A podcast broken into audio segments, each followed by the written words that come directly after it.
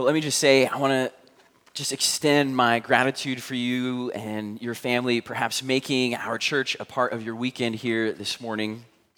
I know that you could be doing any number of things, talking about how crazy it was that the Ravens lost to the Titans uh, over coffee or whatever it is, or sleeping in perhaps. Uh, but you're here, and just want to say thank you for being a part of our worship service this morning. For some of you, um, one of the commitments that you may have made sort of in the new year has been to be a part of a church and a, a, a sort of faith community, and you're doing it. And you're two for two. You know, you had one Sunday last week and you were there, and you have this Sunday and you're here again. Like, good job. Keep it up. Do three for three next week. It'll be awesome. But we appreciate you making that decision. We're just a church, right?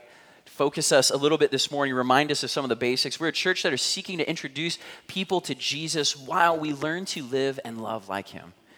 And it is in our gathering together that we are recognizing and, and sort of becoming aware of the ways that this might happen in our church. We're just ordinary folks with a variety of life experiences who stand at a variety of life stages. But one thing that all of us in this congregation have in common, right, is that none of us are perfect people as we pursue Jesus. There are no perfect people behind this pulpit, if you will.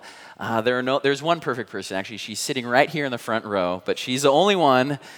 Um, but there are no perfect people sitting in the pews, right? But sort of amidst our imperfections as a people, what we have discovered and found is that there is a perfect and great and extraordinary God who continues to meet with us and promises to be with us in our current life situations and stages. And in fact, Christmas is about that very reality that there is a God who loves us, who is for us and not against us, who wants to be with people, who wants to allow us and empower us to live the lives that He created us to live. And we celebrate that. I just want to remind us of these basic things of why we gather every Sunday morning in worship. And while Christmas is a very well known part of the Christian calendar, one of the lesser known parts of the Christian calendar is known as a season of Epiphany. Like Christmas, Epiphany is both a day and a season. The day is every year on January 6th. I'm sure last Monday you were all celebrating Epiphany. Uh, it was a joyous occasion. Now, nobody celebrates Epiphany. Maybe, maybe we will next year, but the season of Epiphany, though, it lasts between January 6th all the way through Ash Wednesday. You see, during this season of the Christian calendar, the church has sort of dedicated themselves to reflecting and unearthing who this one is that came into the world. That is, what is this identity of Jesus? Who is he and what is he about? You see, as familiar as some of us may think that we are with Jesus, Epiphany reminds us that we never quite have Jesus nailed down completely. Like a husband or a wife who continues to increase their knowledge and familiarity about their spouse, even after decades and decades of being together, so too, the church takes intentional time every year to reflect on the person of Jesus during the season of Epiphany. What was he about? What was Jesus really about? His life, mission, death, and resurrection. What does that mean for us in new ways in this year? And so Jesus is the focal point of our faith, and he will be the focal point of our Sunday morning sermons for the next several weeks together.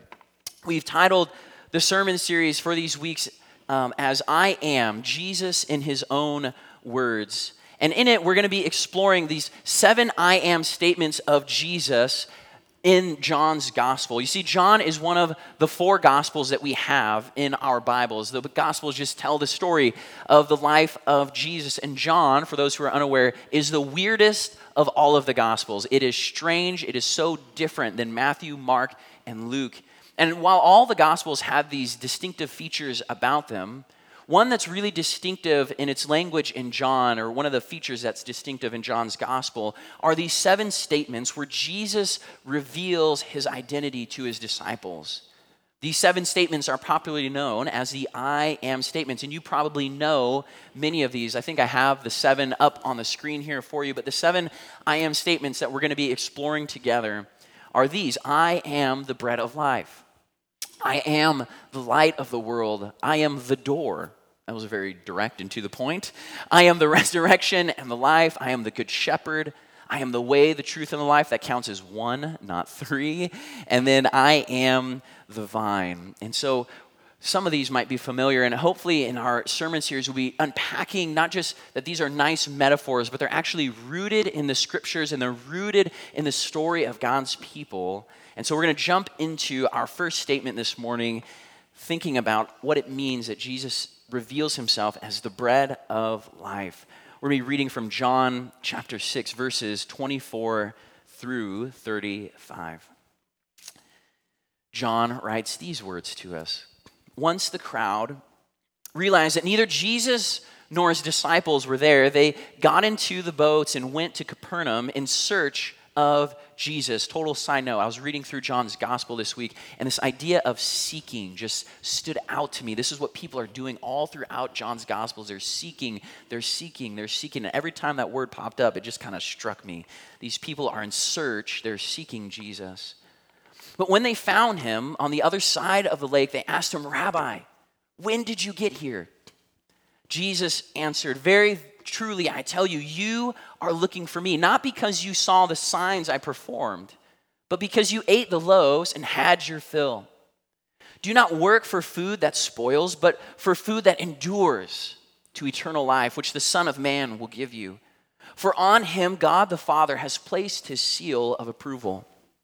Then they asked him, What must we do to do the works God requires? Jesus answered, The work of God is this to believe in the one he has sent. Another big theme of John's gospel believe, believe, believe. So they asked him, What sign then will you give that we may see it and believe you? What will you do? Our ancestors ate the manna in the wilderness, as it is written, He gave them bread from heaven to eat. And Jesus said to them, Very truly, I tell you, it is not Moses who has given you the bread from heaven, but it is my Father who gives you the true bread from heaven. For the bread of God is the bread that comes down from heaven and gives life to the world. Sir, they said, always give us this bread. Then Jesus declared, I am the bread of life.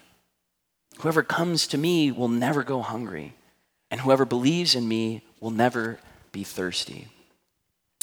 Father, our longing and our desire is that somehow through this text, through this sermon, that we would see Jesus, that we would have increased clarity on his identity and the implications that that has for us today. So give us ears to hear, we pray. Amen. For those who are unaware, uh, Paige, my wife, is 26 weeks pregnant. We're almost done. And by we, I mean she is almost done. she just said exactly. and we will be meeting our baby girl in just a short few months. But keep Paige and our daughter in your prayers as we approach the home stretch of pregnancy. I don't know what it's like to be pregnant. I never know. I don't never want to know what it's like to be pregnant, but I know it's not easy.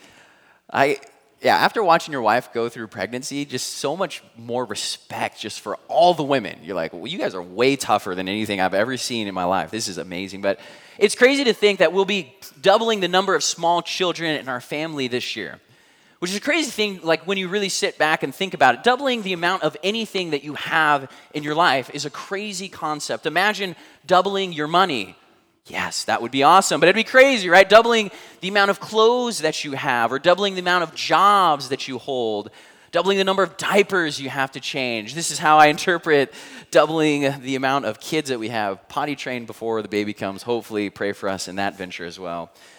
But one of the things that I've been curious about as we sort of approach doubling the number of children that are going to be in our family is what will the personality of this second child be? I've had enough conversations with parents who are far more experienced than myself, but I know that I ought not to expect that this child is going to be exactly like our first child, like Levi. And so, what are we supposed to expect with this second one? See, approaching this child with already having been a parent is both a helpful thing and potentially problematic reality. It's quite an ironic thing that the experience becomes potentially the challenge, but also a helpful experience. See, it's helpful in knowing how we might handle logistics like night feedings. It's helpful to know or to already know how to swaddle a baby. I had no clue that swaddling was a thing, and that you had to do it a certain way, and the little baby burrito thing. Like I had no clue how any of that really worked until the hospital. It's like baby boot camp, like whatever.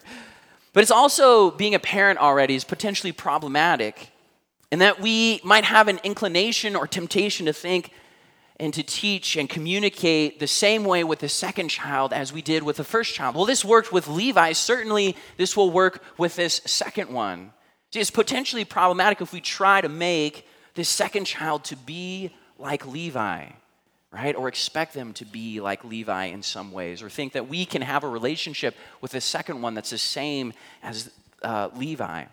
See, our familiarity with parenting is potentially a strength or potentially a problem depending on how we navigate that. And because at the end of the day, our longing is that our, this child of ours will become all that she is to be, I'm a little nervous about this reality.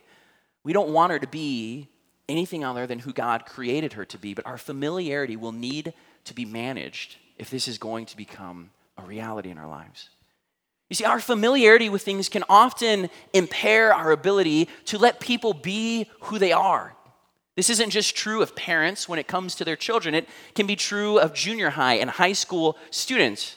I imagine most of them do not like the sort of term that throws them into this generic category of young person or young people, as if the phrase held all of their unique personality and contribution that they can offer in the world. Oh, I know exactly the kind of person you are, right? What about this one? Republicans, right? We throw that word out there. Oh, I know exactly the kind of person that you are if you're a Republican, right?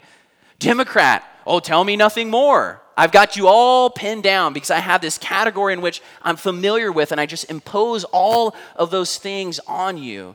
And the list goes on and on for the types of people that we sort of are familiar with, but this becomes a hindrance. What are lawyers like, right? what are police officers like? What are stay at home parents like? You go down the list of roles that we play, and our familiarity can begin to box people into some sort of way of being in the world, and we completely miss who people actually are. You see, so too oftentimes, rather than encounter people as who they are, letting them be who they are, our presumed familiarity with a role they have or a position they maintain shapes our perceptions and expectations of them oftentimes causing us to miss this person who is standing right in front of us. And there may be no more devastating person to do this with than with Jesus. And this is exactly what we see going on in our text this morning. There are people who are familiar with the scriptures, they're familiar with the categories, they're familiar with the labels, they're familiar with these notions of prophet, savior, Lord, and king. And this very familiar, familiarity blinds them from actually seeing Jesus for who he actually is. They miss him because they don't get it. They're living in their boxes. But there are these two contextual elements that are critical for our understanding of the conversation that we just read between this crowd of people and Jesus. The first is that the conversation between Jesus and the crowd is set within the context of a Passover celebration. If you're in your Bibles, you can move to the beginning of John's Gospel, to chapter 6 there, and you discover that we're in the middle of this celebration of Passover. Passover was and continues to be an annual celebration in which the Jewish people celebrated God freeing the Israelites from 400 years of slavery in Egypt. And once freed from their enslavement in Egypt, the Israelites journeyed into the wilderness in pursuit of the promised land, sort of modern day Israel Palestine area. But there's one problem. After God frees them from slavery, is that in this journey towards the promised land, there isn't enough of there isn't enough food in the wilderness between Egypt and the promised land to sustain an entire nation of people for that journey. That is, they had nothing to eat. Once they got out of slavery, they're out in the, the de- desert thinking, like, well, what do we eat? What do we drink? What do we do? What's going on? And just as the people begin to grumble about this reality, God miraculously provides for them each and every morning of their journey, God provides bread from heaven. Every morning, God would provide them just enough bread to sustain them for their journey that day. And this leads to the second critical contextual element for our understanding of this conversation between Jesus and the crowd this morning. That conversation took place the day after the feeding of the 5,000. The only miracle I think that occurs in all four gospels in this way. But in that event, Jesus and a crowd of people are out in the wilderness, incidentally. And Jesus provides miraculously enough food for the entire crowd to eat that day by using just five loaves of bread and two fish. He feeds thousands of people in the wilderness miraculously with bread from heaven. Do you see the connection that John is trying to make to this Passover story from Exodus 16? You see, the Passover story was familiar to these people. The story of miraculous bread from heaven was familiar with them. And these were the stories that represented freedom and provision.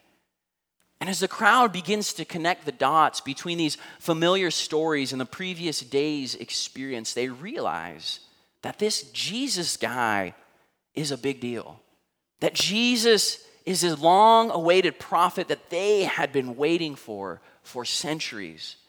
You see, in the first century in which Jesus lived, Israel was occupied by a foreign government and military known as the Roman Empire. They did not like these people. Imagine just a foreign government coming and occupying your land. Can you imagine how that might feel? And so the Romans were perceived by the Jews as this oppressive presence in their nation and in their land. And the Jewish people had long been awaiting a prophet like Moses, who would free them from this oppressive rule of the Romans. And this feeding, this miracle, was a sign that Jesus was that prophet, that Jesus was that Messiah, that Jesus was that Savior who had come into the world to do the very thing that they were hoping and expecting. So they're excited. They start pursuing Jesus, trying to find out what is this guy all about because this is the one that we've been waiting for. But these are the people that Jesus rebuffs in our passage this morning. When the crowd finally finds Jesus the next day, Jesus says to them, You are looking for me for all of the wrong reasons.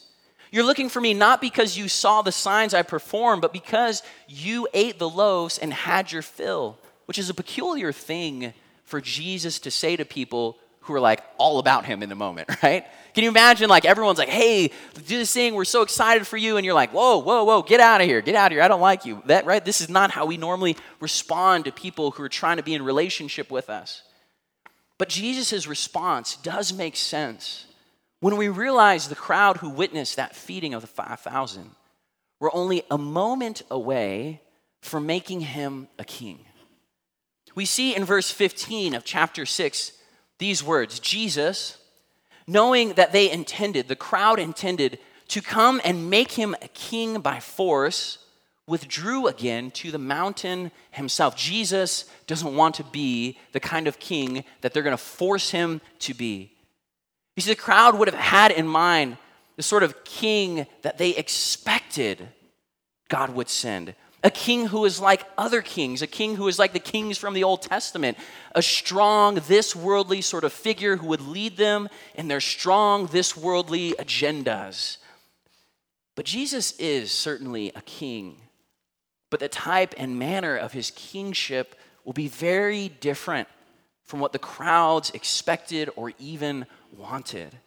You see, their expectations their familiarity, quote unquote, familiarity with the stories had in mind that Jesus was supposed to be a specific kind of figure. And Jesus, in this moment, is resisting to feed into these expectations because they don't actually understand what he's all about. The familiar stories, the familiar events, these contributed to shaping the crowd's expectation of Jesus. They dictated how they would understand Jesus and what Jesus was supposed to do in the world. In their minds, Jesus was here to do something for us. And he did do something for us. And we want him to do it again and again. We want the bread. We want the bread. We want the bread. But here's the big problem is that the feeding of the 5,000 was a sign. A sign isn't a destination. It isn't an end in itself. Rather, a sign helps to reveal something to us. You see, Jesus' charge against the crowds is that the sign of the feeding is meant to lead you to true food, the food the Son of Man will give, the food which Jesus himself is. What matters is not just what Jesus can do for you, what matters is who Jesus is. The sign was directing the people's attention to the identity of the one who was giving them the food, but they were just obsessed with the food itself.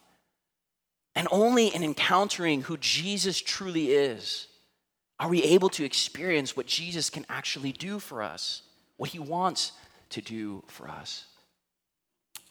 For some of you, church is a very familiar place. You know the stories. You can name the books of the Bible. You might even have a few verses memorized. You might have your favorite stories. You might have your favorite characters in the scriptures. You might even know what it's like to experience a powerful sermon that brings you to tears. I love those moments. They happen like once a year, right? But I try every week, trust me. You know what it is to be in a meaningful small group or Bible study where you really connect with people in a, in a really profound way. Perhaps you even know what it was like to meet Jesus or God as a teenager at camp and have this powerful experience where you just felt like something was different after that week.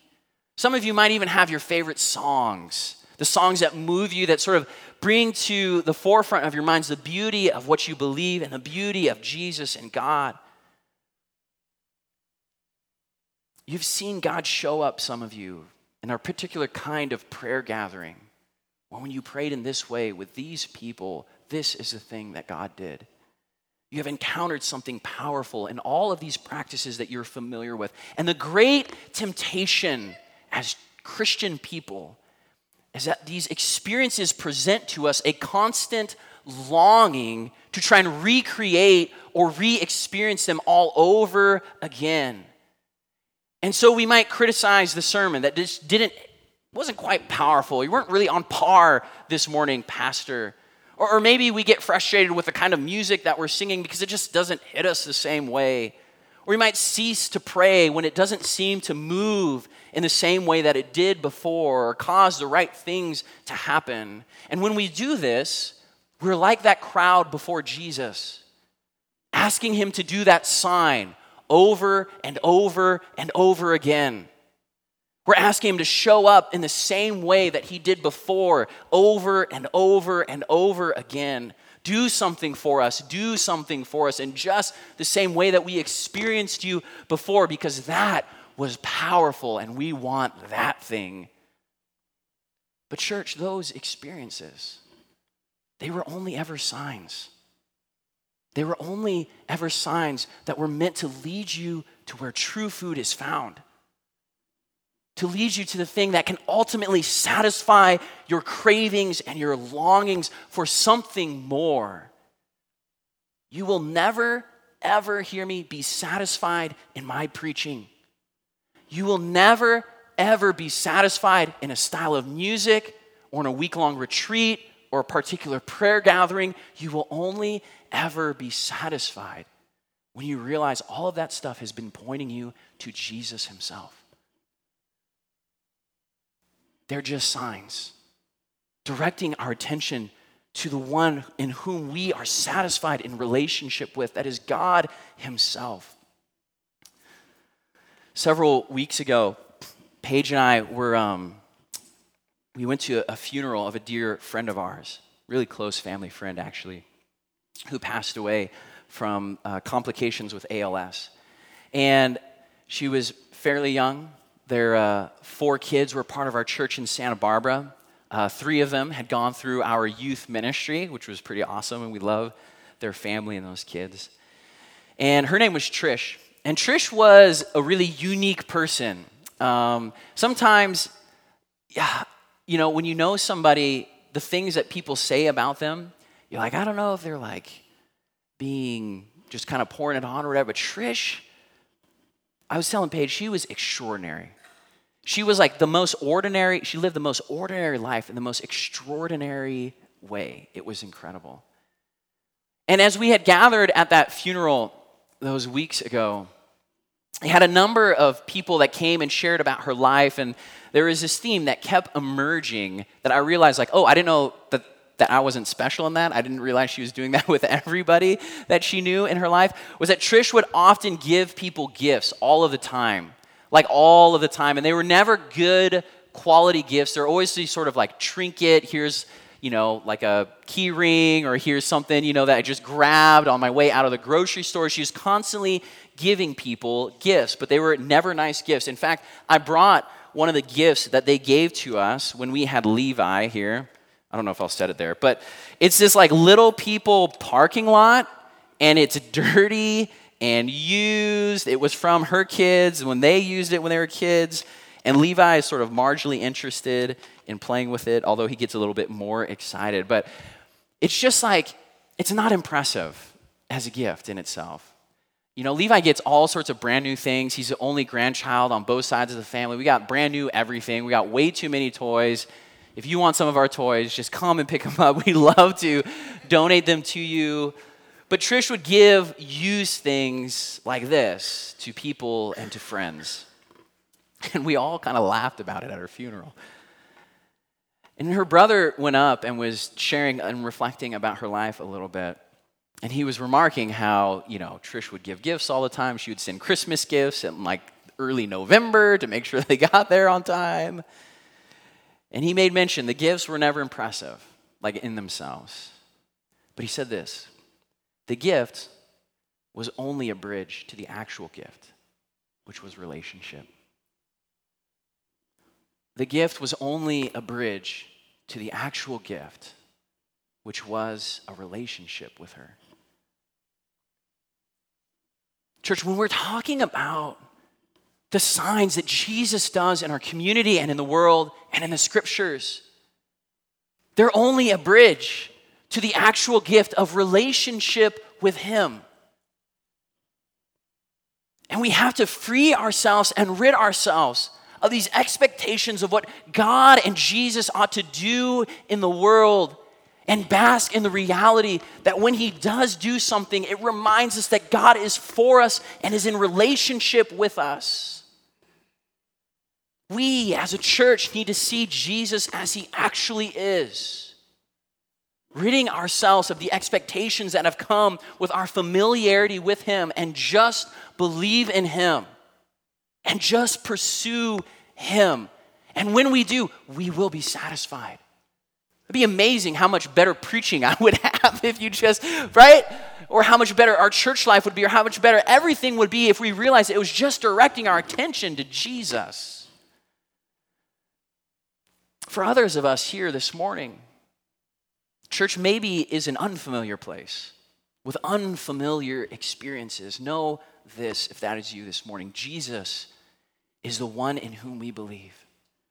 Jesus is the one in whom you can be satisfied in your life by having a relationship with Him. Jesus and the relationship with Him will satisfy all of your heart's longings and cravings in this world. He is the bread of life. This is why Jesus says, For on Him for on Jesus, God the Father has placed his seal of approval. God the Father, the creator of the universe, your creator, has set on Jesus his seal of approval, and it's in relationship with him that we can know God and be in union with God. Jesus, church, is the bread of life. And we have to receive him as he is, not as we think we, he ought to be. As we go through this teaching series, church, let us remain grounded in knowing that Jesus is the bread of life. That Jesus, not our expectations, is the one in whom we believe. Amen? Let's pray.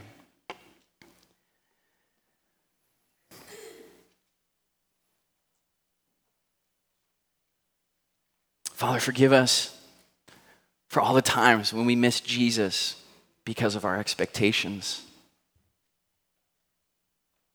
We ask, Lord, that we would have eyes to see him clearly, that we would have the courage and the strength to receive him as he is.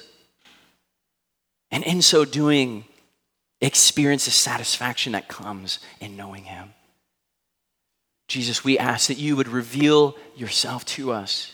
And that as we grow and pursue relationship with you, we would experience the transforming work that you actually want to do in our lives and in the world. Jesus, we are your body. And we want to live into that reality faithfully in the way that you actually want us to be. And so give us a clarity of thought and heart to pursue you and your ways and your laws and your commands only.